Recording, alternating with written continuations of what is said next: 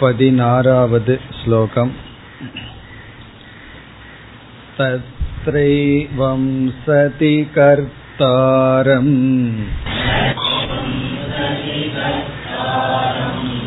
आत्मानं केवलं तु यः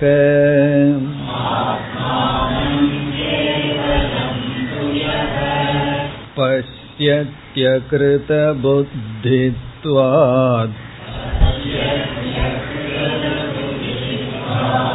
न स पश्यति दुर्मतिः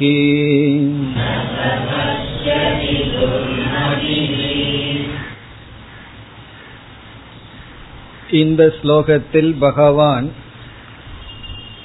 ஆத்மாவினுடைய சொரூபத்தை கூறுகின்றார் இதற்கு முந்தைய ஸ்லோகங்களில் யார் கர்மத்துக்கு காரணம் என்ற கருத்தை கூறினார்.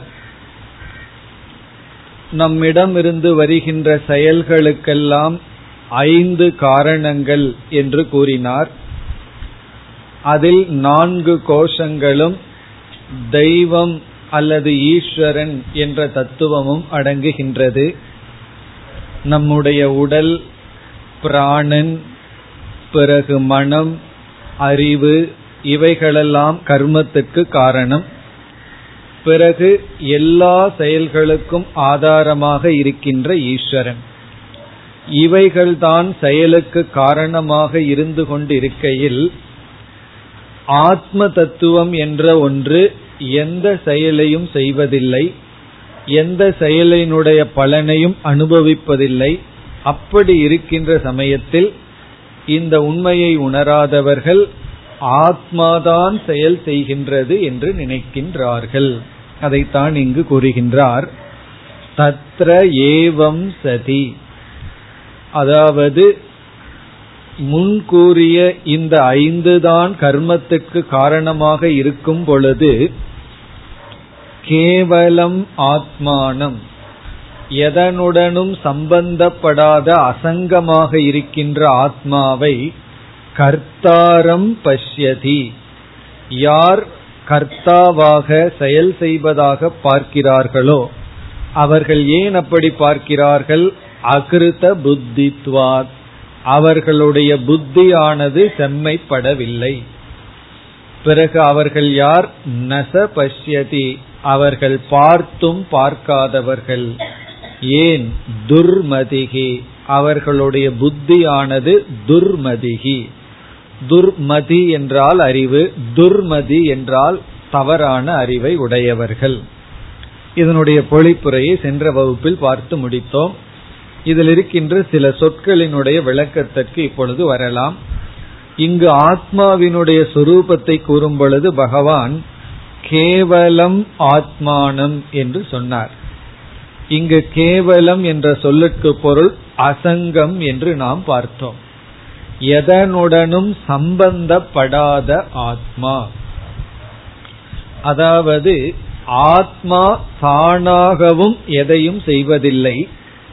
எதோடு சேர்ந்தும் அது எந்த கர்மத்திலும் ஈடுபடுவதில்லை.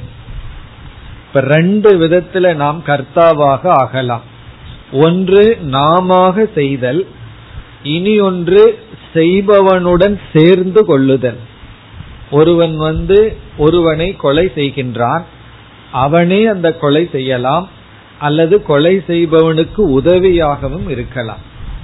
அப்பொழுது இருவருக்கும் தண்டனை கிடைக்கின்றது. காரணம் என்ன? கர்த்தாவோடு சம்பந்தப்பட்டவனுக்கும் கர்த்தத்துவம் வந்து விடுகின்றது. ஒருவன் நேரடியாக திருடலாம் அல்லது திருடனுக்கு உதவியாக இருக்கலாம். ரெண்டு பேரு திருட செல்கிறார்கள். ஒருவன் திருடுகின்றான் இனி ஒருவன் காவலுக்கு இருக்கின்றான். இப்ப இரண்டு பேரும் பிடிபட்டால் இவன் சொல்ல முடியாது நான் திருடவே இல்லை வெறும் காவல் மட்டும்தான் புரிந்தேன் அப்படின்னு சொல்ல முடியாது. காரணம் என்ன? திருடுதல் என்ற கர்மத்துக்கு அந்த கர்த்தாவுக்கு இவன் உதவி செய்த காரணத்தினால் இவனும் கர்த்தாவாகின்றான். அப்படி ஆத்மா தானாக எதையும் செய்வதில்லை செய்து கொண்டிருக்கின்ற உடலோடு ஒட்டி கொண்டிருக்கின்றதே என்றால் உடலுக்குள் இருந்தும் அசங்கமாக இருக்கின்றது. உடலை பிரகாசப்படுத்திக் கொண்டு உடலோடும் சம்பந்தப்படுவதில்லை. நமக்கு வந்து ஆத்மா எதையும் செய்வதில்லைங்கிறது புரிஞ்சிடும். ஆனா செய்து கொண்டிருக்கின்ற உடலோடு சம்பந்தம் வைக்கின்றதே என்ற சந்தேகம் வரும். அதுதான் இங்கு கேவலம் என்ற வார்த்தையில் பகவான் குறிப்பிடுகின்றார். ஆத்மா தானாகவும் எதையும் செய்வதில்லை. செய்கின்ற உடலோடும் எந்த உண்மையான சம்பந்தம் கிடையாது. அப்படி அகர்த்தாவாக அபோக்தாவாக இருக்கின்ற ஆத்மாவை கர்த்தாரம் எக பஷ்யதி. யார் செயல் செய்வதாக பார்க்கிறார்களோ. இனி அடுத்த சொல் அகிருத்த புத்தித்வாத். இவ்விதம் அவர்கள் பார்க்க காரணம் அவர்களுடைய புத்தி. எப்படிப்பட்டதுன்னா அகிருத்த புத்தி. கிருத்தம்னா செய்யப்பட்ட அகிருத்தம்னா செய்யப்படாத புத்தி. செய்யப்படாத புத்தி அப்படின்னா அசம்ஸ்கிருத புத்தி என்று பொருள். சம்ஸ்கிருதம் என்றால் நன்கு செய்யப்பட்ட அப்படின்னு அர்த்தம். கிருத்தம்னு செய்யப்பட்ட சம்ஸ்கிருதம்னா நன்கு சுத்திகரிக்கப்பட்ட தூய்மையாக்கப்பட்ட. அகிருத்த புத்தினா அசம்ஸ்கிருத புத்தி தூய்மை ஆக்கப்படாத புத்தி. அதனாலதான் சம்ஸ்கிருதம் அப்படின்னு அந்த லாங்குவேஜுக்கே அப்படி பேர் வந்தது. ஒரு மொழி வந்து இலக்கணத்தினால் தூய்மையாக்கப்படுகிறது. இப்ப பால் இருக்கு அதை வந்து அப்படியே வைத்திருந்தா கொஞ்ச நேரம் தான் இருக்கும் பிறகு கெட்டுவிடும். அதை உஷ்ணப்படுத்தி தூய்மைப்படுத்தினா கொஞ்ச நேரம் எக்ஸ்ட்ரா வச்சுக்கலாம். அதை தயிரா தூய்மைப்படுத்தினோம்னா அதிக நேரம் வைக்கலாம். அதை நெய்யா தூய்மைப்படுத்தும் பொழுது இன்னும் அதிக காலம் வைத்து கொள்ளலாம். அப்படி ஒரு மொழியானது இலக்கணத்தில் புடம்போட்டு புடம்போட்டு இறுதியில வந்து மிக தூய்மையாக இருக்கின்றதாம். அதான் சமஸ்கிருத லாங்குவேஜ் அது இலக்கணத்துல தூய்மையாக்கப்பட்டது. அதைத்தான் இங்க பகவான் கிருத புத்தி அகிருத புத்தி என்று சொல்கின்றார். தூய்மையாக்கப்பட்ட புத்தி. அது இங்கு இல்லாததனால் அவன் ஆத்மாவை கர்த்தாவாக பார்க்கின்றான். பிறகு இங்கு சங்கரர் கூறுகின்றார் எதனால் தூய்மையாக்கப்படவில்லை? எதனால் தூய்மையாக்கப்பட்டிருந்தால் இவன் இவ்விதம் பார்த்திருக்க மாட்டான்? அதை சொல்கின்றார் வேதாந்த ஆச்சாரிய உபதேச நியாயைகி அகிருத்த புத்தின்னு சொல்றார். வேதாந்தத்தின் மூலமாகவும் ஆசிரியருடைய உபதேசத்தின் மூலமாகவும் பிறகு நியாயம்னு சொல்றார். சுயமான சிந்தனை. இவைகள் மூலமாகவும் தூய்மையாக்கப்படாத புத்தி. இப்ப வேதாந்தத்தை உபதேசிக்கின்ற ஆசிரியர் துணை கொண்டும் நியாயம்னா தன்னுடைய சுய சிந்தனையினுடைய துணை கொண்டும் ஒருவனுடைய புத்தியை தூய்மையாக்க வேண்டும். அறிவை தூய்மையாக்க வேண்டும். அவ்விதம் தூய்மையாக்கப்படாத புத்தி அகிருத்த புத்தி. அன்கல்டிவேட்டட் அர்த்தம். கல்டிவேட் பண்றதுன்னா ஒரு நிலம் இருக்கு அதை அப்படியே விட்டுட்டா அதுல வந்து செடிகள் எல்லாம் முளைத்திருக்கும். அதை தூய்மைப்படுத்தி கல்டிவேட் பண்ண அதை கிருத்தம் என்று சொல்வது. அதை ஒழுங்குபடுத்தினா எப்படி இருக்கும்? அது ஒரு கார்டன் தோட்டமாக இருக்கும் அல்லது விளையும் பூமியாக இருக்கும். அதே போல நம்ம புத்திய அப்படியே விட்டுட்டோம் அப்படின்னா கலைகள் எல்லாம் வந்துடும் அதை தூய்மைப்படுத்துவது எதனால்? எதன் துணை கொண்டு என்றால் சாஸ்திர ஆச்சாரிய பிறகு ஸ்வமேதா. வெறும் சாஸ்திர ஆச்சாரியார் மட்டும் போதாது தன்னுடைய சுய சிந்தனை. இவைகளினால் தூய்மையாக்கப்படாத புத்தி அகிருத்த புத்தி. பிறகு நச பஷ்யதி. இப்படிப்பட்டவர்கள் பார்த்தும் பார்க்காதவர்கள். யார் இப்படி பார்க்கிறார்களோ அவர்கள் பார்க்கவில்லை அப்படின்னு பகவான் சொல்றார். அதாவது அசங்கமான ஆத்மாவை கர்த்தாவாக யார் பார்க்கிறார்களோ அவர்கள் பார்க்காதவர்கள். அது எப்படி? பார்த்தும் பார்க்காதவன் என்று எப்படி சொல்ல முடியும்? என்றால் இந்த இடத்துல விபரீத புத்தி என்று பொருள். விபரீத தர்ஷனம். அந்த இடத்துல தான் பார்த்தும் பார்க்காதவன் ஆகின்றோம். கயிற்ற பார்த்துட்டு இருக்கோம் அதுல விபரீதமா பாம்ப பார்த்தோம்னு வச்சுக்கோமே. அப்ப நம்ம அங்க சொல்லலாம். பார்த்தும் பார்க்காதவர்கள். கயிற்ற தான் பார்த்துட்டு இருக்கோம் பார்த்தும் பார்க்காதவர்கள். கயிற்ற பார்க்கல. அத பார்த்துட்டே அதுல வேற எதையாவது பார்த்தோம் அப்படின்னா நம்ம பார்த்தும் பார்க்காதவர்கள். இந்த உலகமே அப்படிதான் இருக்கு. பார்த்தும் பார்க்காதவர்களாக இருக்கிறார்கள். மீண்டும் ஒரு சொல் துர்மதிகி அவர்களுடைய மதி வந்து துர்மதியாக இருக்கின்றது. துர்மதி அப்படிங்கிறதுக்கு விளக்கம் கொடுக்கையில் அதாவது ஜனன மரணத்துக்கு அல்லது சம்சாரத்திற்கு காரணமான அது எந்த புத்தியில் இருக்கின்றதோ அது துர்மதி. ஜனன மரணத்துக்கு காரணம் எது உண்டோ அந்த காரணத்துடன் கூடிய மதி துர்மதிகி. அது என்ன என்றால் அஜானமும் அத்தியாசமும் அறியாமையும் விபரீத புத்தியும். விபரீத புத்தியுடனும் அறியாமையுடனும் ஒரு மனம் கூடியிருந்தால் அந்த மனத துர்மதி என்று சொல்கின்றோம். அது எதற்கு காரணம்? நம்முடைய சம்சாரம் ஜனன மரணத்துக்கு காரணம். பிறப்பு இறப்புக்கு காரணமான அறியாமையும் அதனுடைய விளைவான அத்தியாசத்துடனும் கூடியிருக்கின்ற மதி கூடியிருக்கின்ற புத்திக்கு பெயர் துர்மதிகி. அவர்கள் துர்மதியாகவும் அகிருத புத்தியாகவும் இருக்கின்ற காரணத்தினால் அகர்த்தாவான அபோக்தாவான ஆத்மாவை கர்த்தாவாக நினைக்கின்றார்கள் அதாவது நான் உண்மையில் கர்த்தா என்று நினைத்துக் கொண்டிருக்கின்றார்கள் இனி அடுத்த ஸ்லோகத்தில் இந்த ஞான யோக தலைப்பை பகவான் நிறைவு செய்கின்றார் यस्य नाहङ्कृतो भावः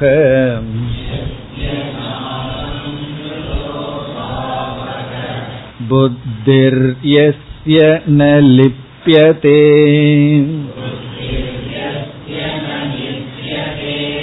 हत्वापि स इमान् लोकान् न हन्ति न निबध्यते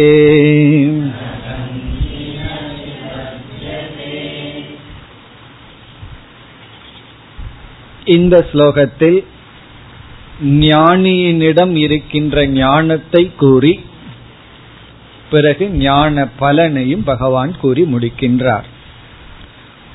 சங்கரர் இதற்கு அறிமுகம் கொடுக்கும் பொழுது சென்ற ஸ்லோகத்தில் பகவான் துர்மதி என்று சொன்னார். இப்பொழுது அவர் ஒரு கேள்வி கேட்கின்றார் துர்மதி இப்படி இருப்பவன் பிறகு யார் சுமதி என்று கேட்கின்றார். சு என்றால் நல்ல மதி என்றால் புத்தி. அது யார் என்ற கேள்வியை கேட்டு அதற்கு பதிலை இங்கு பகவான் கூறுகின்றார். சுமதி அப்படின்னா நல்ல சரியான அறிவை உடையவர்கள். அது யார்? இப்ப ஞானியினுடைய ஞானத்தை பகவான் இங்கு வர்ணிக்கின்றார். யாருக்கு இப்படிப்பட்ட அறிவு இருக்கின்றதோ என்று ஞான சொரூபத்தை கூறி இப்படிப்பட்ட அறிவை உடையவர்களுக்கு இப்படிப்பட்ட பலன் கிடைக்கின்றது என்று இரண்டாவது வரியில் பகவான் குறிப்பிடுகின்றார். இப்ப ஞானியினுடைய ஞானம் முதல் வரியில் பிறகு இரண்டாவது வரியில் அந்த ஞானத்தினுடைய பலன். என்ன ஞானம்? எஸ்ய ந அகங்கிருதக பாவக. எஸ்ய என்றால் எஸ்ய சுமதேகே யாருக்கு? சுமதி யாருக்கு இருக்கின்றதோ அவர்களுக்கு எது இல்லை? அகங்கிருதக பாவக ந. அகங்கிருத்தக பாவக என்றால் அகங்காரமானது இல்லையோ? யாருக்கு? அகங்காரமானது. அகங்காரம்னா இங்க அகம் கர்த்தா என்ற பாவமானது நீக்கப்பட்டுள்ளதோ பாதிக்கப்பட்டுள்ளதோ. அகங்கிருத்தக பாவகன அகங்காரம் உடல் மீது அபிமானம் யாருக்கு இல்லையோ? இங்கு உடல் மீது அபிமானம் யாருக்கு இல்லையோ என்றால் இந்த உடல் வந்து வெறும் தோற்றம் மித்தியா என்ற ஞானம் யாருக்கு உண்டோ? யார் நான் கர்த்தா என்று நினைப்பதில்லையோ? இந்த உடல் தான் கர்த்தா மனம்தான் கர்த்தா நான் கர்த்தா அல்ல போக்தா அல்ல என்று யார் நினைக்கிறார்களோ? இப்ப யாருடைய மனதில் நான் கர்த்தா போக்தா என்று நினைப்பதில்லையோ? அகங்கிருத பாவக எஸ்ய ந அஸ்தி. பிறகு புத்திர் எஸ்ய ந லிப்பியதே. யாருடைய புத்தியானது? எஸ்யன யாருடைய புத்தியானது? ந லிப்பியதே. ந லிப்பியதே என்றால் பாதிக்கப்படவில்லையோ துயரப்படவில்லையோ. யாருடைய புத்தியில டிஸ்டர்பன்ஸ் இல்லையோ தொந்தரவு இல்லையோ. இப்ப யாருடைய அறிவுல வந்து அகம் என்ற பாவனை இல்லையோ கர்வம் இல்லையோ அகங்காரம் இல்லையோ அது மட்டும் இல்லாமல் இருந்தால் போதாது. யாருடைய மனம் பாதிக்கப்படுவதில்லையோ? அதையும் பகவான் கூறுகின்றார். ஒருவர் சொல்லலாம் எனக்கு மனது ரொம்ப தொந்தரவா இருக்கு மனது என்ன ரொம்ப டிஸ்டர்ப் பண்ணிட்டு இருக்கு ஆனா எனக்கு அகங்காரம் எல்லாம் போயிடுது அப்படின்னு ஒருவர் சொன்னா பகவான் வந்து அது பொய்ங்கிறார். அகங்காரம் போகலங்கிறார். அகங்காரம் போயிருந்தா மனம் துயரப்படாது மனம் பாதிப்புக்குள் உள்ளாகாது. இப்ப முதல் வரியில ரெண்டு கருத்தை பகவான் கூறியிருக்கின்றார். யாருக்கு அகங்காரமானது இல்லையோ யாருடைய மனம் புத்தியானது மனமானது துயரப்படுவதில்லையோ. இதனுடைய பொருள் என்ன என்று இப்பொழுது பார்ப்போம். இங்க அகங்காரம் போயிடுது அப்படின்னு சொன்னா ஞானி வந்து இனிமேல் நான் சொல்லவே மாட்டான். உடல் மீது முழுமையான அகங்காரம் நீங்கி விட்டது. தன்னுடைய உடல் மீது முழுமையான அபிமானம் அற்று விட்டது என்று பொருள் அல்ல உறக்கத்துல நம் நம் உடல் மீது முழுமையான அபிமானம் விட்ட காரணத்தினாலதான் உடல்ல என்ன நடக்குது சுற்றி இருக்கிற சூழ்நிலை எப்படி இருக்குதுன்னே தெரிவதில்லை. ஆனா ஞானி விழித்து கொண்டிருக்கின்றான் செயல்படுகின்றான் சாதாரணமா நடந்து கொள்கின்றான். அப்பொழுது நாம் எப்படி புரிந்து கொள்ள வேண்டும்? இந்த அகங்காரமானது பாதையாகி உள்ளது என்று புரிந்து கொள்ள வேண்டும். பொய்ப்பிக்கப்பட்டுள்ளது என்று புரிந்து கொள்ள வேண்டும். பாதை என்றால் பொய்ப்பித்தல். அது பொய் அது உண்மையல்ல என்று இவன் புரிந்து கொண்டுள்ளான். அந்த ஈகோவில் இருக்கிற அந்த சீடு அதாவது விதையில் இருக்கின்ற அந்த முளைக்கின்ற தன்மை எரிக்கப்பட்டுள்ளது. அந்த விதை இருக்கிறது போல இருக்கின்றது அவ்வளவுதான். அப்படி இங்கு அகங்கிருத்தக பாவக என்றால் நான் எந்த செயலையும் உண்மையாக செய்பவன் அல்ல. இந்த உடல் செய்து கொண்டிருக்கின்றது நான் சாட்சியாக இருப்பவன் என்கின்ற ஞானம். இந்த ஞானத்தினுடைய விளைவும் அவனுடைய புத்தியில் இருக்க வேண்டும் என்று பகவான் கூறுகின்றார். என்ன சில பேர் கூறுவார்கள் எனக்கு அகம் பிரம்மாஸ்மின்னு புரிஞ்சிடுது ஆனா மனதுல ரொம்ப துக்கம் இருக்கு. அவன் என்ன திட்டுறான் யாருமே என்ன புரிஞ்சுக்க மாட்டேங்கிறாங்க. இப்படி எல்லாம் நினைக்க தோணும். அப்படின்னா அகம் பிரம்மாஸ்மிங்கிறது புரியலேன்னு அர்த்தம். அகம் பிரம்மாஸ்மிங்கிறது எனக்கு புரிஞ்சிருக்கு.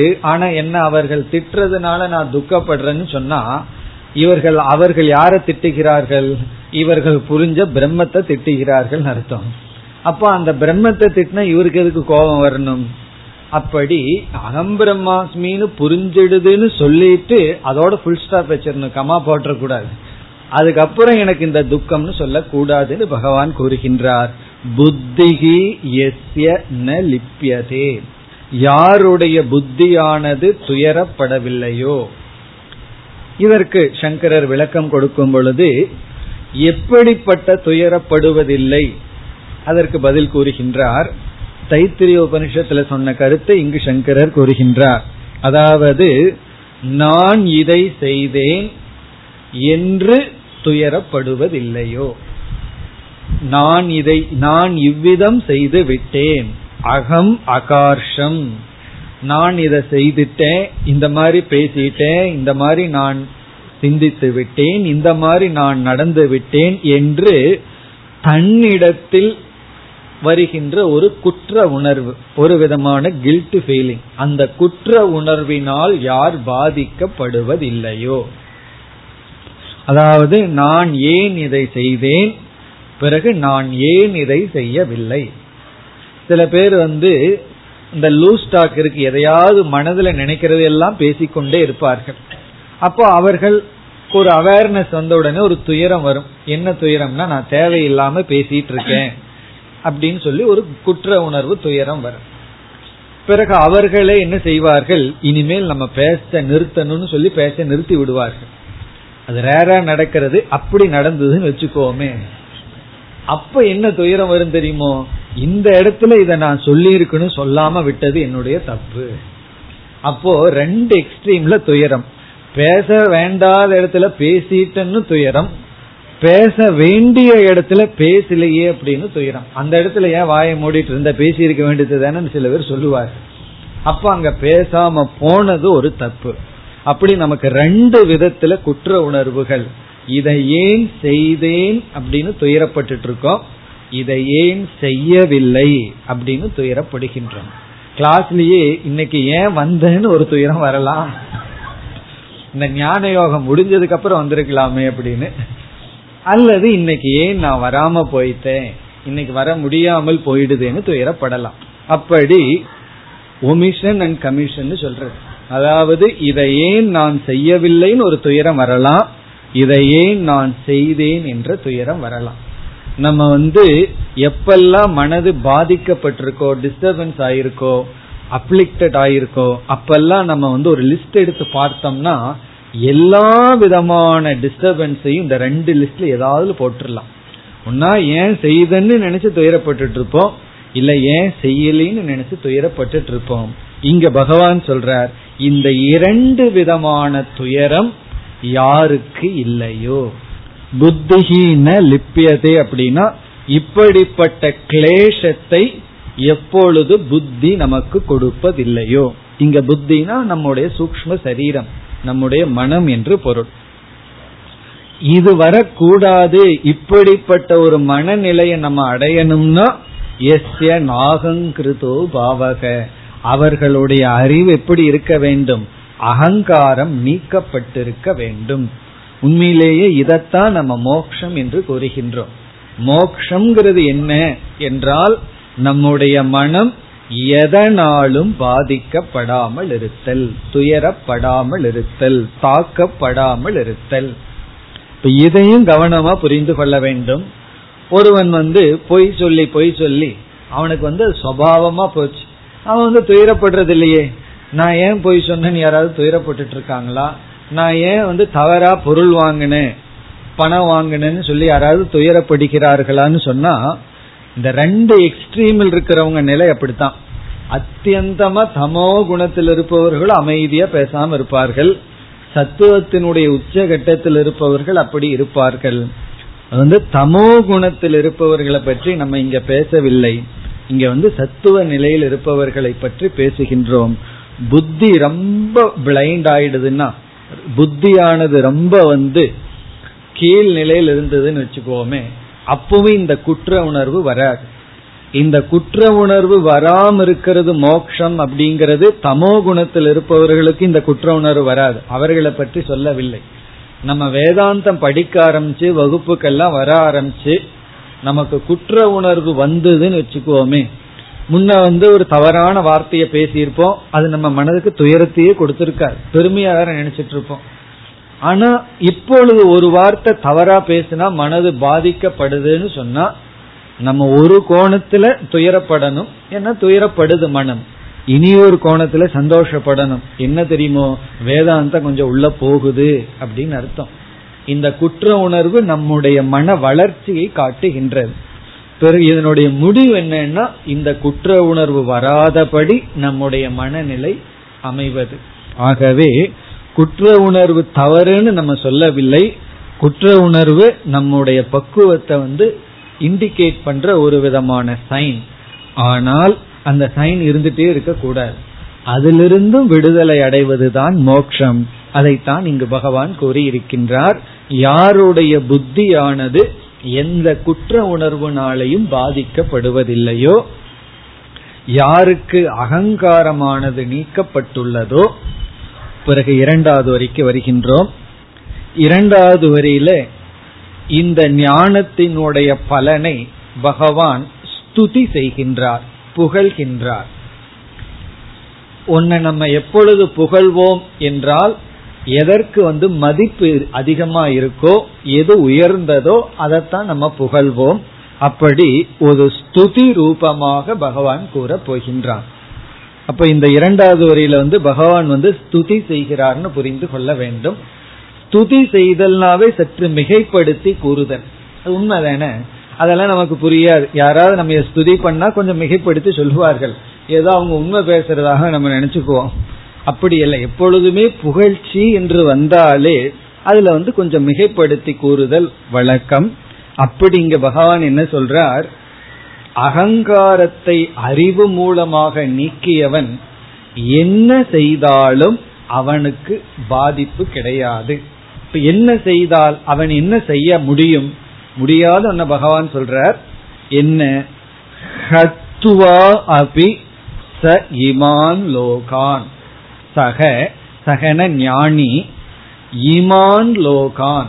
இந்த உலகத்தை ஹத்துவா அபி இந்த உலகத்தையே அவன் கொன்று விட்டாலும் கத்துவா அப்படின்னா இந்த உலகத்தையே அவன் அழித்தாலும். இமான் லோகன்னா இந்த உலகத்தையே அந்த ஞானி அழித்து விட்டாலும் கொன்று விட்டாலும் ந கந்தி ந நிபத்தியதே. அவன் கொள்பவன் அல்ல ந கந்தினா அவன் கொல்லவில்லை. அவன் கொள்பவன் அல்ல ந நிபத்தியதே. அவன் பந்தப்படுபவனும் அல்ல அப்ப இதனால ஞானி வந்து உலகத்தையே அழித்தாலும் உலகத்தில் இருக்கிற அத்தனை பேர்த்தையும் அவன் கொன்று விட்டாலும் அவன் கொள்பவன் அல்ல கொலையினுடைய பலனும் அவனுக்கு வராது. இதனாலதான் இத ஸ்துதி வாக்கியம் அப்படின்னு நம்ம சொல்றோம். உண்மையிலேயே ஒருத்தனால அனைவரையும் கொல்ல முடியுமான்னா முடியாதுதான். இது எதற்கு பகவான் கூறுகின்றார்னா குற்ற உணர்வுங்கிறது முழுமையாக அவனிடம் இருந்து நீக்கப்படும். அவன் வந்து எதை நினைச்சும் துயரப்பட்டு கொண்டிருக்க மாட்டான். கடந்ததோ நடந்து கொண்டிருப்பதோ நடக்க போவதோ எதுவும் அவனை தாக்காது. அவன் இந்த உலகத்தையே கொன்றாலும் கொன்றவன் அல்ல கொலையினுடைய பலனை அனுபவிப்பவனும் அல்ல. காரணம் என்னவென்றால் வேறொரு இடத்துல விளக்கம் கொடுக்கும் பொழுது சங்கரர் கூறுகின்றார் இந்த புலனடக்கமெல்லாம் இல்லாதவர்கள் தான் சுயநலமாக இருப்பார்கள் மற்றவர்களை துயரப்படுத்தி தான் இன்பத்தை அடைவார்கள். யாருக்கு இந்திரிய கட்டுப்பாடு இந்திரிய ஒழுக்கம் எல்லாம் இருக்கின்றதோ அவர்கள் சுகத்துக்காக யாரையும் எந்த விதத்திலையும் தவறாக நடந்து கொண்டு அல்லது யாருக்கு எந்த கஷ்டத்தையும் கொடுக்க மாட்டார்கள். யாருக்கு சமதமம் இருக்கோ அவங்கனாலதான் அகிம்சைய முழுமையாக பின்பற்ற முடியும். ஆகவே இந்த ஞானிக்கு இப்படிப்பட்ட ஞானம் வரணும்னா அவன் அகிம்சையை பின்பற்றுபவனாக இருந்திருப்பான். அப்படி இருக்கையில் அவன் யாருக்கும் கனவிலும் கூட தீங்கை நினைக்க மாட்டான். சர்வபூத ஹிதே ரதாகா என்று சொல்லப்படும். எல்லோருடைய நன்மையில் தான் அவனுடைய புத்தி இருக்கும். அப்படிப்பட்டவன் ஒரு கால். இது வந்து நடக்க போவதில்லை. அப்படியே நடந்தாலும் இந்த உலகத்தையே அவன் கொன்றாலும் அவன் கொள்பவன் அல்ல கொலையினுடைய பலனை அனுபவிப்பவனும் அல்ல. இப்ப இமான் லோகான் ஹத்வா அபி இந்த அபிங்கிற வார்த்தை தான் அப்படி நடந்தாலும். இதுல இருந்து அப்படி நடக்காதுங்கிறது உண்மை. ஒரு கால் அப்படியே நடந்தாலும் அவன் ஹந்தி அவன் கொள்பவன் அல்ல இப்ப இங்கேயும் நம்ம வந்து ஒரு விதமான கான்ட்ரடிக்ஷனை பார்க்கிறோம். கொலை செய்தாலும் கொள்பவன் அல்லன்னு ஏன் பகவான் சொல்றாருன்னா இரண்டு திருஷ்டியில சொல்றார். அப்படி உடல் செயல் செய்த போதிலும் அவன் செயல் செய்யாதவன்.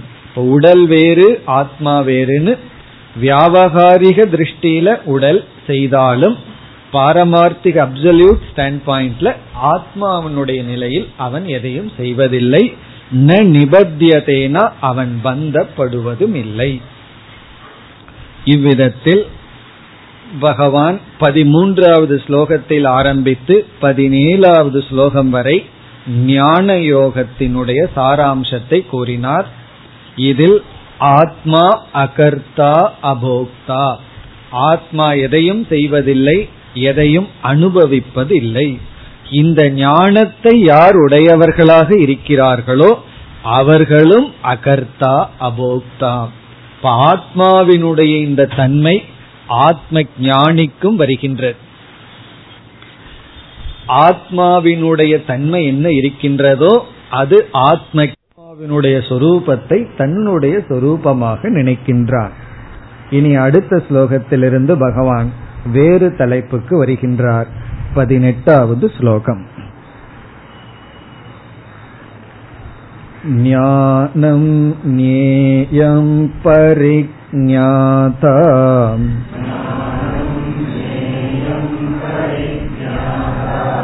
त्रिविधा कर्मचोदना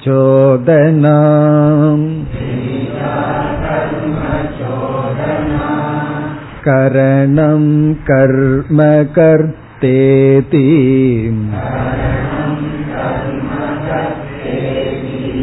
त्रिवेदः कर्म सङ्ग्रहः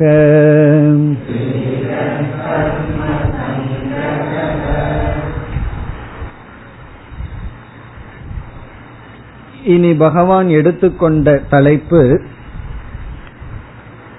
மூன்று குணத்தின் அடிப்படையில் சில தத்துவங்களை பிரிக்கப் போகின்றார். இவைகளெல்லாம் எதற்கு என்றால் நாம் சாதனைகளை பின்பற்ற. ஏற்கனவே இதை பகவான் செய்துள்ளார். பதினேழாவது அத்தியாயத்தில் ஆகாரத்தை மூன்றாக பிரித்தார். பிறகு நாம் செய்கின்ற தவத்தை மூன்றாக பிரித்தார். சாத்விகம் ராஜசம் தாமசம் என்று. நாம் செய்கின்ற தானத்தை மூன்றாக பிரித்தார். அதே போல ஆறு தலைப்பை இதற்கு பிறகு பகவான் எடுத்துக்கொள்ள போகின்றார். அந்த ஆறு தலைப்பை மூன்று மூன்றாக பிரிக்க போகின்றார். அதற்கான அறிமுகத்தை பதினெட்டு பத்தொன்பது இந்த இரண்டு ஸ்லோகத்தில் செய்கின்றார். இந்த ரெண்டு ஸ்லோகம் வந்து இந்த சாதனா விபாகத்திற்கான அறிமுகம். இல்ல ஞானம் இப்படிப்பட்ட சில கருத்தை எல்லாம் பகவான் எடுத்து கொள்ள போறார். ஞானம் கர்ம கர்த்தா இதை இந்த தலைப்புகளை எல்லாம் எடுத்துக்கொண்டு இதில் எது சாத்விகமான ஞானம் ராஜசமான ஞானம் தாமசமான ஞானம் எது சாத்விகமான கர்த்தா யார் ராஜசமான கர்த்தா இப்படி எல்லாம் பகவான் பிரிக்க போகின்றார். இதெல்லாம் எதற்குனா ராஜச தாமசத்தை விட்டு சாத்விகமானதை நாம் எடுத்துக்கொள்ள வேண்டும். அப்படி ஆறு டாபிக் இனிமேல் பகவான் எடுத்துக்கொள்ள போகின்றார். ஏற்கனவே சந்நியாசத்தை மூன்றாக பிரித்துள்ளார். அப்படி பார்க்கையில் இந்த அத்தியாயத்துல மொத்தம் ஏழு டாபிக்க பகவான் சாத்விகம் ராஜசம் தாமசம் என்று பிரித்துள்ளார். இதுல வந்து முதல் பனிரெண்டு ஸ்லோகங்களுக்குள் நாம் சந்நியாசம் அல்லது தியாகம்ங்கிற விஷயத்துல சாத்விகம் ராஜசம் தாமசம்ங்கிறத பார்த்து முடித்தோம். பிறகு ஞான யோகத்தை பற்றி பார்த்தோம். இனிமேல் இந்த ஆறு தலைப்புகளை வரிசையாக பார்க்க போகின்றோம். அதற்கான அறிமுக ஸ்லோகம் தான் பதினெட்டு பத்தொன்பது. இதுல பிரிவை பகவான் செய்ய போவதில்லை. இதுல அறிமுகப்படுத்திட்டு இருபதாவது ஸ்லோகத்திலிருந்து பிரிக்க போகின்றார். என்ன அறிமுகம் செய்கின்றார் என்றால் நம்முடைய செயல்களை இப்பொழுது இரண்டாக பிரிக்கின்றோம். நம்மிடமிருந்து உருவாகின்ற செயல்கள் எல்லாம் இரண்டு தலைப்பின் கீழ் அடங்குகின்றது. அந்த செயலுக்கு விவகாரக அப்படின்னு சொல்லலாம். விவகாரம்னு நம்ம சாதாரணமா சொல்றது சமஸ்கிருத சொல்லுதான். அது என்ன விவகாரம் பண்ணிட்டு இருக்கான்னு நம்ம சொல்லுவோம். அது வந்து இங்கு சமஸ்கிருத சொல் விவகாரம். நம்மளுடைய ஆக்டிவிட்டிஸ் அந்த இரண்டில் முதலாவது ஞான விவகாரக இரண்டாவது கர்மம் விவகாரக. ஞானம் விவகாரம் கர்ம விவகாரம் என்று இரண்டாக பிரிக்கப்படுகிறது. நம்முடைய ஆக்டிவிட்டிஸ் விவகாரம் எல்லாம் ரெண்டா பிரிச்சிடுறோம். ஞானம் விவகாரக கர்ம விவகாரக. இப்ப ஞான விவகாரக அப்படின்னு சொன்னா அறிவை அடைதலுக்கான செயல்கள். அறிவை அடையிறதுக்கு மேற்கொள்கின்ற ஆக்டிவிட்டிஸ் ஆக்டிவிட்டிஸ் ஃபார் ஞானம். ஞானத்துக்காக நாம் மேற்கொள்கின்ற செயல்கள். இப்ப நம்ம எல்லாம் சின்ன வயதுல பள்ளிக்கூடத்துக்கு போயிருக்கோம் ஸ்கூல் காலேஜுக்கெல்லாம் போயிருக்கோம். எதற்குனா ஞான விவகாரக மார்னிங் டு ஈவினிங் அல்லது ஸ்கூல் காலேஜில் படிக்கிற நேரத்தில் அங்க ஆக்டிவிட்டிஸ் எல்லாம் எதற்குனா ஞானத்துக்காக அறிவுக்காக. இப்ப அறிவுக்காக நாம் மேற்கொள்கின்ற செயல்கள் எல்லாம் ஞான விவகாரக. பிறகு அறிவை தவிர்த்து மற்றதற்காக செய்கின்ற செயல்கள் எல்லாம் கர்ம விவகாரக. அறிவுக்காக செய்யும் செயல் அல்ல மற்றதற்காக செய்யும் செயல். இப்ப வந்து நம்ம சமையல் பண்றோம். எதற்குனா அறிவுக்காக அல்ல அது வயிற்றுக்காக சாப்பிட்றதுக்காக அதை பண்றோம். அது வந்து கர்ம விவகாரக. வீடு கட்டுறோம். எப்படி வீடு கட்டணுங்கிற அறிவை என்ஜினியரிங் காலேஜில் போய் படிச்சோம்னா அது ஞான விவகாரம். படிச்சதுக்கு அப்புறம் நம்ம வீடு கட்டுற செயல்ல ஈடுபட்டோம்னா அது கர்ம விவகாரக வீடு கட்டுறது எதற்குனா அது ஒரு பிரயோஜனத்துக்காக ஏதோ ஒரு பலனுக்காக செய்வது அறிவுக்காக செய்வதல்ல. இப்ப அறிவுக்காக செய்யும் செயல் அதை தவிர மற்ற பிரயோஜனத்திற்காக செய்யும் செயல் அது கர்ம விவகாரக அப்படி ரெண்டா பிரிக்கிறோம். இப்ப இதுல வந்து இந்த ஞான விவகாரக கர்ம விவகாரகன்னு ரெண்டு விவகாரத்துல முதலில் இருப்பது ஞானம் விவகாரக. ஃபர்ஸ்ட் ஞானம். பிறகுதான் கர்மத்துல நம்ம ஈடுபட முடியும் ஈடுபடுவோம். ஞான விவகார அனந்தரம் கர்ம விவகாரக. ஞானத்தை அடைஞ்சதற்கு பிறகுதான் நம்ம கர்மத்துல ஈடுபட முடியும். அதுதான் இயற்கையாக இருக்கின்றது. அதாவது நம்ம உடலுக்கு வந்து ஆரோக்கியம் வேண்டும் அப்படின்னு முடிவு பண்ணிட்டோம். அல்லது சில நோய் இருக்கு. அதுக்கு ஒருவர் சொல்கின்றார் இந்தந்த ஆசனங்கள் செய்தா யோகாசனத்துல ஈடுபட்டா இந்த நோயெல்லாம் போகும்னு சொல்கிறார். உடனே நம்ம என்ன செய்யறோம் என்ன யோகாசனத்தை மேற்கொள்ள வேண்டும் எப்படி செய்ய வேண்டும்ங்கிற அறிவை அடைகின்றோம். அது ஞான விவகாரக. அறிவெல்லாம் அடைஞ்சிட்டோம். இந்தந்த மாதிரி செய்யணும் இந்தந்த ஆசனத்தை செய்யணும் இந்தந்த விதத்துல செய்யணும் இப்படி பண்ணணும். அதாவது எந்த நேரத்துல செய்யணும் எப்படி செய்யணுங்கிற அறிவை எல்லாம் அடைஞ்சிட்டோம். இந்த அறிவே ஆரோக்கியத்தை கொடுத்துருமான்னா கண்டிப்பா கொடுக்காது. இந்த அறிவை வச்சு என்ன செய்யணும்? கர்ம விவகாரத்துல ஈடுபடணும். செயல்ல ஈடுபடணும். அப்பொழுதுதான் நமக்கு ஆரோக்கியம் கிடைக்கும். அதே போல எப்படி நீச்சல் அடிக்கணுங்கிற அறிவு வேண்டும் ஃபர்ஸ்ட் பிறகு வந்து அந்த அறிவே நமக்கு வந்து அந்த சக்தியை கொடுத்துறாது. அந்த ஸ்கில் அந்த கலையை நமக்கு கொடுத்துறாரு நம்ம வந்து ஒரு ரெண்டு வருஷம் ரிசர்ச் பண்றோம். எப்படி ஸ்ட்ரோக் போடணும் எப்படி நீச்சல் அடிக்கணும்னு ரெண்டு வருஷம் கிளாஸ்ல உட்காந்து படிச்சுட்டு தண்ணிக்குள்ள விழுந்தோம்னா என்ன ஆகும்? நம்ம வந்து எந்திரிக்க மாட்டோம். காரணம் என்ன? அந்த அறிவே அந்த சக்தியை நமக்கு கொடுக்கற அதுக்கப்புறம் பழகணும். அதே போல சைக்கிள் ஓட்டி பழகிறதுனா என்ன? அதே போல கார் ஓட்டி பழகிறதுக்கு முன்னாடி ஃபர்ஸ்ட் அதுல என்னென்னலாம் இருக்கு? எக்ஸலேட்டர்னா என்ன? கிளச்சுனா என்ன? பிரேக்குனா என்னங்கிற ஞான விவகாரம். அதை தொடர்ந்து கர்ம விவகாரம். இப்ப இங்க பகவான் என்ன சொல்றார்? இந்த ஞானம் கர்மத்துக்கு காரணமாக அமைகிறது அப்படின்னு சொல்றார். கர்மத்துக்கு அடிப்படை தேவை ஞானம். அறிவை அடைஞ்சதற்கு பிறகுதான் செயல்ல ஈடுபட வேண்டும். செயல்ல ஈடுபட முடியும். அப்ப ஃபர்ஸ்ட் நம்ம எதை அடையணும்? ஞானம். அதை தொடர்ந்து கர்ம. அதனாலதான் நம்ம பார்த்தோம்னா ஆங்கிலத்துல ரெண்டு வார்த்தை இருக்கு. சயின்ஸ் அண்ட் டெக்னாலஜி அப்படின்னு ரெண்டு வார்த்தை இருக்கு. அல்லது வந்து தியரி அண்ட் பிராக்டிக்கல் அப்படின்னு ரெண்டு வார்த்தை இருக்கு. இது வந்து இந்த கருத்து தான் சயின்ஸ் அண்ட் டெக்னாலஜி அப்படின்னு சொன்னா சயின்ஸ்ங்கிறது ஞான விவகாரக முதல்ல படிக்கிறோம். டெக்னாலஜின்னா அந்த அறிவை பயன்படுத்துகின்றோம். அந்த அறிவை யூஸ் பண்றது டெக்னாலஜி அல்லது பிராக்டிக்கல் தியரி அல்லது சயின்ஸ் அப்படிங்கிறது அறிவு. முதல்ல தெரிஞ்சுக்கிறோம் பிறகு தெரிஞ்சதை நம்ம அடாப்ட் பண்றோம் அதை செயல்படுத்துகின்றோம். இந்த ரெண்டு கருத்தை இப்பொழுது பகவான் முகவுரையாக கொடுக்கின்றார். அதாவது ஞானம் விவகாரத்தை தொடர்ந்துதான் கர்ம விவகாரம் வரணும்.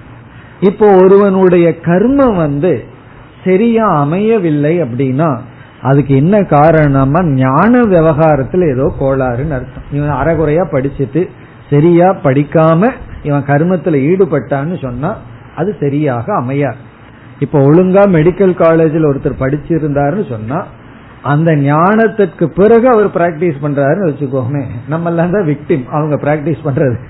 நம்ம ஒழுங்கு ஆனோம் அப்படின்னா அது எதை குறிக்கின்றதுன்னா அவருடைய ஞான விவகாரமும் ஒழுங்கா இருந்திருக்குன்னு அர்த்தம். அதுவே சரியில்லை அப்படின்னா கர்ம விவகாரமும் சரி இருக்காது அப்படி நம்முடைய செயல் சித்தியாக வேண்டும் என்றால் நாம் மேற்கொள்கின்ற செயல் ஒழுங்காக முடிய வேண்டும் என்றால் அதுல வெற்றி கிடைக்க வேண்டும் என்றால் ஞானம் மிக மிக முக்கியம். ஞான விவகாரம் ஒழுங்கா இருக்கணும்னு பகவான் சொல்றார். அறிவு ரொம்ப முக்கியம். ஏன்னா அறிவு சரியா இருந்தா தான் நம்முடைய செயலும் ஒழுங்காக இருக்கும். அந்த செயலை நிர்ணயிப்பதே யார்னா நம்மிடம் இருக்கின்ற அறிவு. இதெல்லாம் சில எல்லா விஷயத்திலையும் இது பொருந்தி வரும். இப்ப வந்து யோகாசனம் பயில வேண்டும்னு சிலருக்கு ஆசை வந்துடும் அறிவு ரொம்ப முக்கியம். எதை பண்ணணும் எப்படி பண்ணணும்? ஒரு இருபது இட்லி சாப்பிட்டு ஒரு தலைகீழ நின்று பிராக்டிஸ் பண்ணாரு வச்சுக்கோங்க என்ன ஆகிறது? அப்போ எந்த கண்டிஷன்ல இந்த ஆசனத்தை பண்ணணும்? எவ்வளவு பண்ணணும்? இந்த அறிவு ரொம்ப முக்கியம். இந்த அறிவுடன் ஆசனம் பண்ணாருன்னா நல்லா இருப்பார்.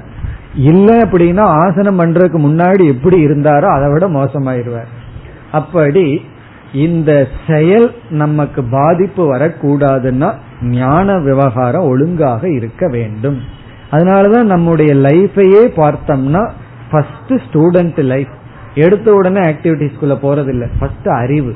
என்ன செய்யணும்? உலகத்துல எப்படி வாழணும்? அப்படிங்கிற அறிவு. பிறகு ஏதாவது ஒன்னு ப்ரொடியூஸ் பண்ணணும்னாலும் அதை பற்றி அறிவு ஃபர்ஸ்ட் அதற்கு பிறகுதான் செயல். இதை நம்ம எல்லாத்துலயும் ஃபாலோ பண்ணோம் நீங்க புது மாடல் குக்கர் வாங்கினாலும் முதல்ல ஞான விவகாரம் பண்ணி தான் கர்ம விவகாரத்துக்குள்ள போகணும். அதை முதல்ல படிச்சு பார்க்கணும். யாருமே அதை படிச்சு பார்க்கறது இல்ல யார ஏதாவது ஒரு பொருள் வாங்கினா அதுக்குள்ள இந்த இண்டெக்ஸ் கொடுத்துருப்பான். அதை எப்படி யூஸ் பண்ணணும்னு. அது ஃபர்ஸ்ட் அதை குப்பை தொட்டியில போட்டுட்டு தான் யூஸ் பண்ண ஆரம்பிப்பாரு. அப்படி இருக்கவே கூடாது.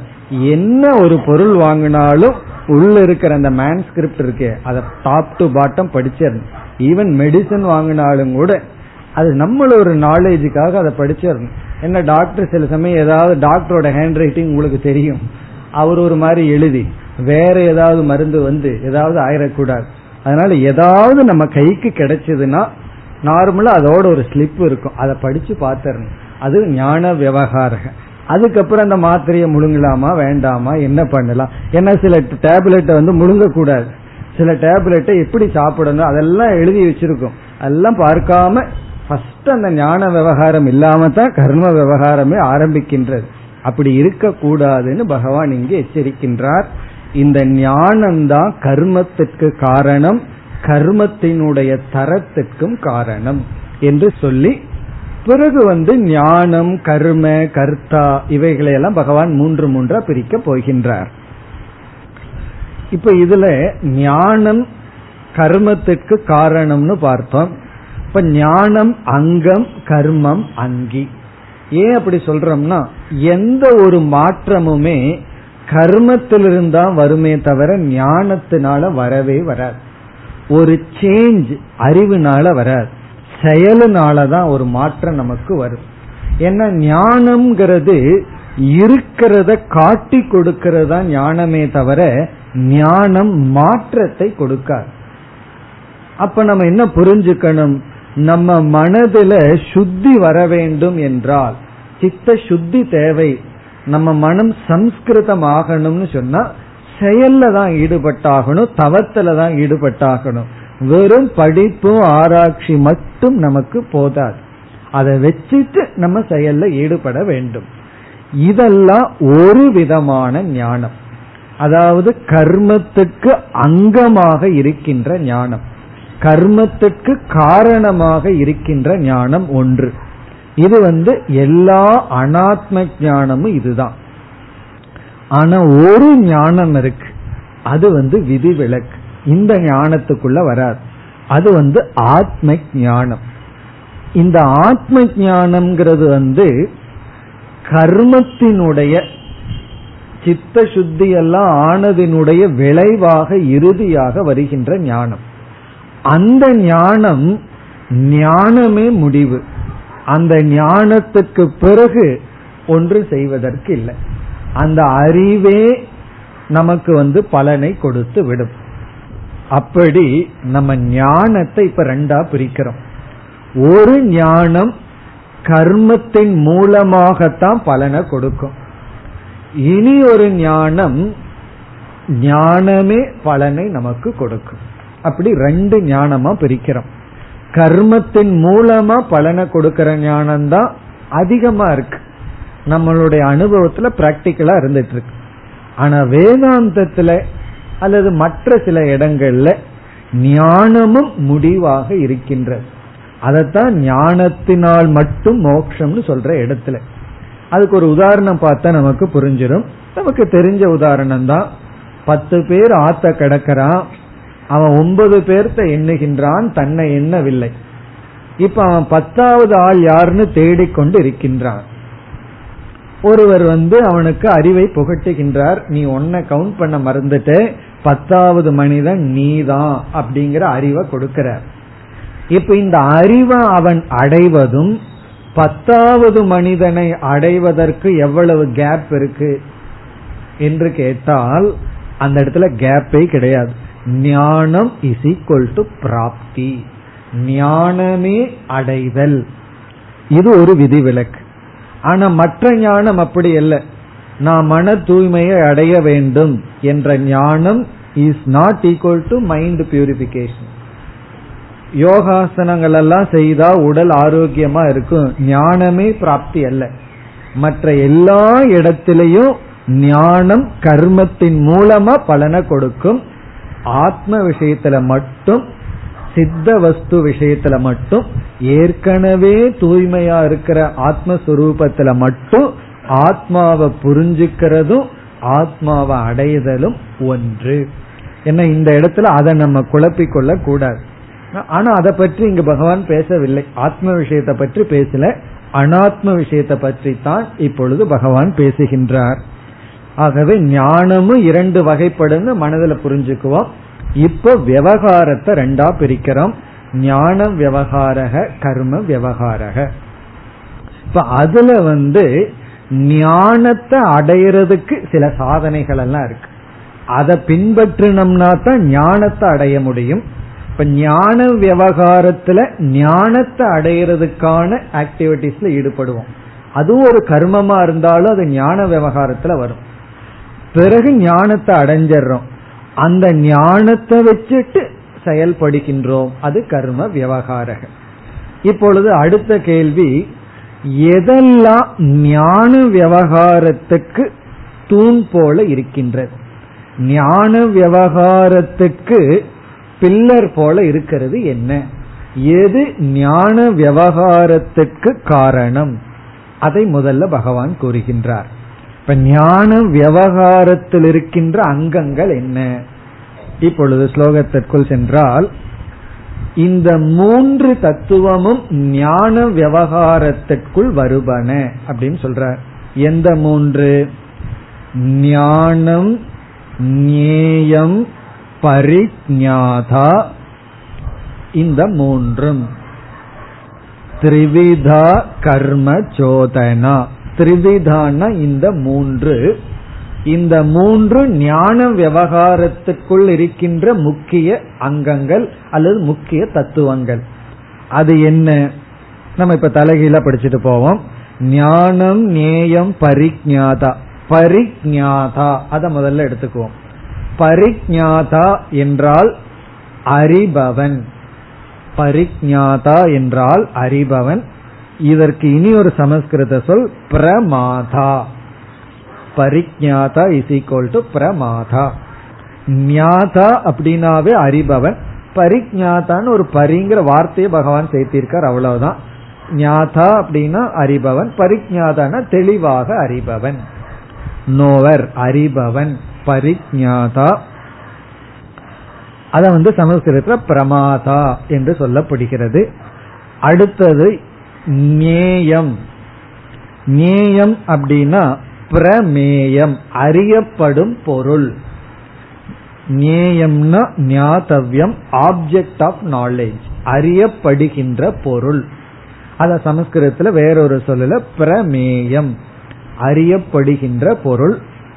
ஞானம் என்றால் இங்கு பிரமாணம் அறிவை கொடுக்கும் கருவி. ஞானம்ங்கிறதுக்கு நமக்கு அறிவை எது கொடுக்கின்றதோ அது. இந்த இடத்துல குறிப்பா நம்முடைய புத்தியில் இருக்கின்ற எண்ணம். புத்தேகே விருத்திகி. புத்தியில் இருக்கின்ற எண்ணம் ஞானம் என்று சொல்லப்படுகிறது. மனதில் இருக்கின்ற எண்ணம் தாட் அது ஞானம். அது வந்து பிரமாணம். ஞானம் மனதில் இருக்கின்ற எண்ணம். நேயம் அப்படின்னா அறியப்படும் பொருள். ஞாதா பரிஜாதான அறிபவன். அதாவது ஞான விவகாரத்துல இந்த மூன்றுக்கு முக்கிய பங்கு இருக்குன்னு அர்த்தம். ஒரு ஞானம் நமக்கு வரணும்னா இந்த மூணு பர்ஃபெக்டா இருந்தா தான் ஞானம் பர்ஃபெக்டா வரும். இந்த மூன்றுல ஏதாவது ஒரு இடத்துல கோளாறு இருந்ததுன்னா ஞானத்திலையும் தவறு வந்து விடும். அதாவது அறிபவன் ஒழுங்கா இருக்கணும். அறிபவன் வந்து அறிபவனா இருக்கணும். இப்ப வந்து எம்எஸ்சி கிளாஸ்ல போய் உட்காரணும்னா அந்த ஞாதா எப்படி இருக்கணும்னா பிஎஸ்சி படிச்சவனா இருக்கணும். பிஎஸ்சி ஒழுங்கா படிச்சு முடிச்சவன் தான் எம்எஸ்சியில என்ன டீச் பண்றாங்களோ அந்த அறிவுக்கு தகுதியானவன். அப்ப ஞாதா சரியானவனா இருக்க வேண்டும். நேயம் அறியப்படும் பொருள் வந்து மறைக்கப்பட்டிருக்கூடாது தெளிவா இருக்கணும். அப்ப அறியப்படும் பொருள். பிறகு ஞானம் அப்படின்னா புத்தி விருத்தி சரியா இருக்கணும்.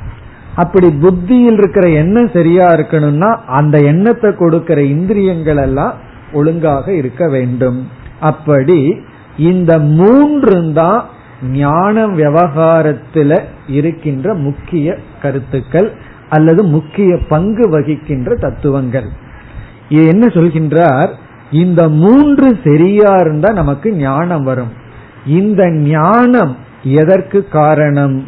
முதல் வரியில கடைசி சொல் கர்ம சோதனா. கர்ம சோதனா என்றால் கர்மத்துக்கான காரணம். இங்கு சோதனா அப்படின்னா காரணம் அப்படின்னு அர்த்தம் கேதுகு கர்ம சோதனான்னா கர்ம ஹேதுகு. கர்ம பிரவர்த்திகா. நம்ம கர்மத்துல பிரவர்த்தி பண்றது இந்த மூன்று சரியா இருந்து அதனால கிடைக்கின்ற ஞானம். அதாவது நம்ம எப்பொழுது செயல்ல ஈடுபடுவோம்னா எப்ப அறிவு வருதோ அப்பொழுதுதான் செயல்ல ஈடுபடுறதுக்கு நம்மால முடியும். இப்ப வந்து காரை டிரைவ் பண்ணணும் அப்படின்னு நமக்கு ஆசை வந்தாச்சு. இந்த செயல்ல நம்ம எப்ப ஈடுபடுவோம்?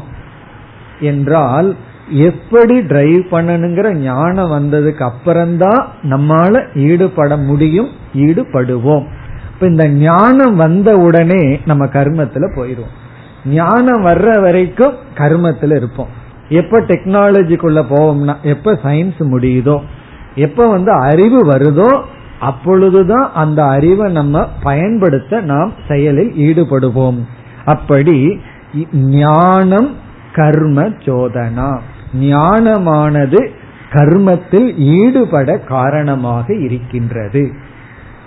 இதெல்லாம் எதற்கு சொல்றாருன்னா இதில் இருக்கிற சில அம்சங்கள் எடுத்துட்டு தான் பகவான் வந்து மூணா பிரிக்க போறார். ஆகவே இதெல்லாம் நம்ம வாழ்க்கைக்கு எப்படி முக்கியத்துவம் வகிக்கிறதுன்னு புரிஞ்சுக்கிறதுக்காக இந்த அறிமுகத்தை கொடுத்து இனி இதில் இருக்கிற சில சொற்கள் எல்லாம் எடுத்துக்கொண்டுதான் பகவான் சாத்விகம் ராஜசம் தாமசம் சொல்ல போகின்றார். இப்ப முதல் வரியில ஞானத்துக்கு முக்கிய பங்கு வகிக்கின்ற இவைகள் கர்மத்துக்கு காரணமாக இருக்கின்றது. இனி இரண்டாவது வரைக்கும் வந்தா கர்மத்துல எது முக்கிய அங்கங்கள்? ஞானத்துக்கு முக்கிய அங்க எதுன்னு சொல்லி அந்த ஞானம் கர்மத்துல ஈடுபட காரணம்னு சொல்லிட்டார் இனி கர்மத்திற்கு முக்கிய அங்கம் என்ன? அதை பார்த்தோம்னா கரணம் கர்ம கர்த்தா இது திரிவிதக கர்ம சங்கிரக கர்ம சங்கிரகம் அப்படின்னா கர்மத்துக்கு ஆதாரமாக இருப்பது கர்ம ஆசிரியக அப்படின்னு அர்த்தம். கர்மத்தின் தங்குமிடம். கர்மத்துக்கு ஆதாரமாக இருப்பது திரிவிதக இந்த மூன்று தத்துவங்கள். ஒரு செயல் சக்சஸ்ஃபுல்லா இருக்கணும் அப்படின்னா இந்த மூன்று ரொம்ப முக்கியம் அர்த்தம். ஞானம் சரியா வரணும்னா மேல் சொன்ன மூன்று ஒழுங்கா இருக்கணும். அறிபவம் ஒழுங்கா இருக்கணும்.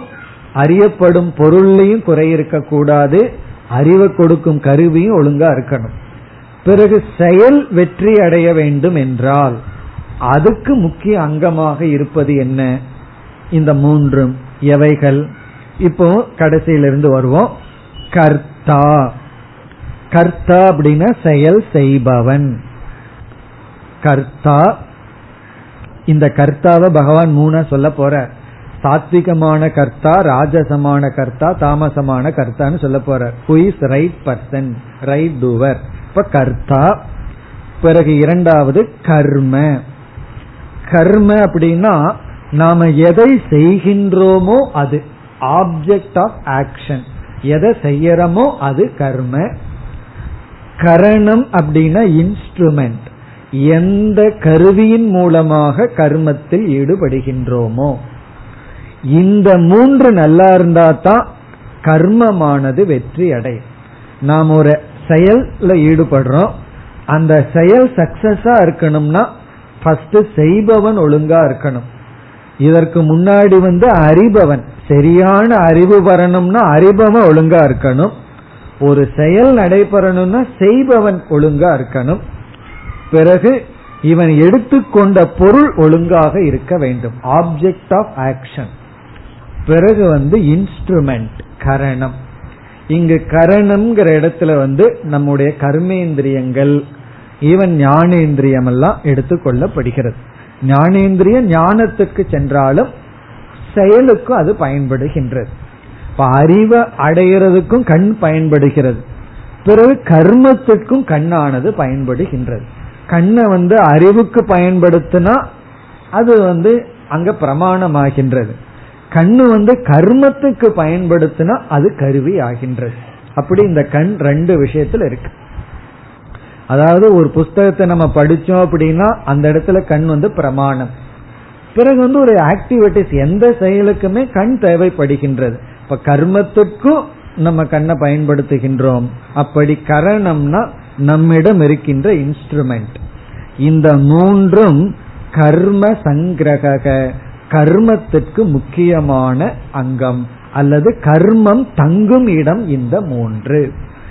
நம்மளுடைய கர்மம் கர்மத்தினுடைய செயலினுடைய குவாலிட்டி எப்படி இருக்கும்னா இந்த மூணு ஒழுங்கா இருக்கணும்னு சொல்றார். இப்ப இன்ஸ்ட்ருமெண்ட் பர்ஃபெக்டா இருக்கணும் எடுத்துட்டு ஆப்ஜெக்ட் ஒழுங்கா இருக்கணும் செய்பவன் ஒழுங்கா செய்யணும். இப்ப நமக்கு ஆறு டேர்ம் பகவான் அறிமுகப்படுத்திட்டார். இதுல மூன்றை பகவான் பிக்கப் பண்ண போற இதுல மூன்றை எடுத்துக்கொண்டு இதில் எது சாத்விகம் எது ராஜசம் எது தாமசம் என்று சொல்ல போகின்றார். அடுத்த வகுப்பில் பார்ப்போம். ॐ पूर्णमधपूर्णमिधं पूर्णात्पूर्णमुदच्छते पूर्णस्य पूर्णमादाय पूर्णमेवावशिष्यते ॐ शान्ति शान्ति शान्तिः